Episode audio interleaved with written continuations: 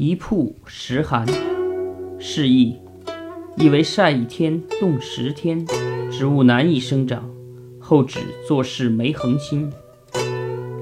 战国时代，群雄割据，游说之风十分盛行，造成了一个百家争鸣的局面。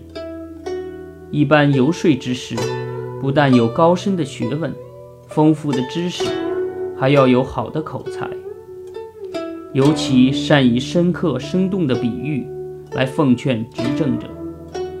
孟子更是当时的一个著名辩士。有一次，他对齐王的昏庸和轻信谗言很是不满，便不客气地对他说：“虽有天下一生之物也，一日曝之，十日寒之，未有能生者也。”意思是说，天下虽有生命力很强的生物。可是你把它放在阳光下照了一天后，又放在阴寒的地方冻它十天，它哪里还活得成呢？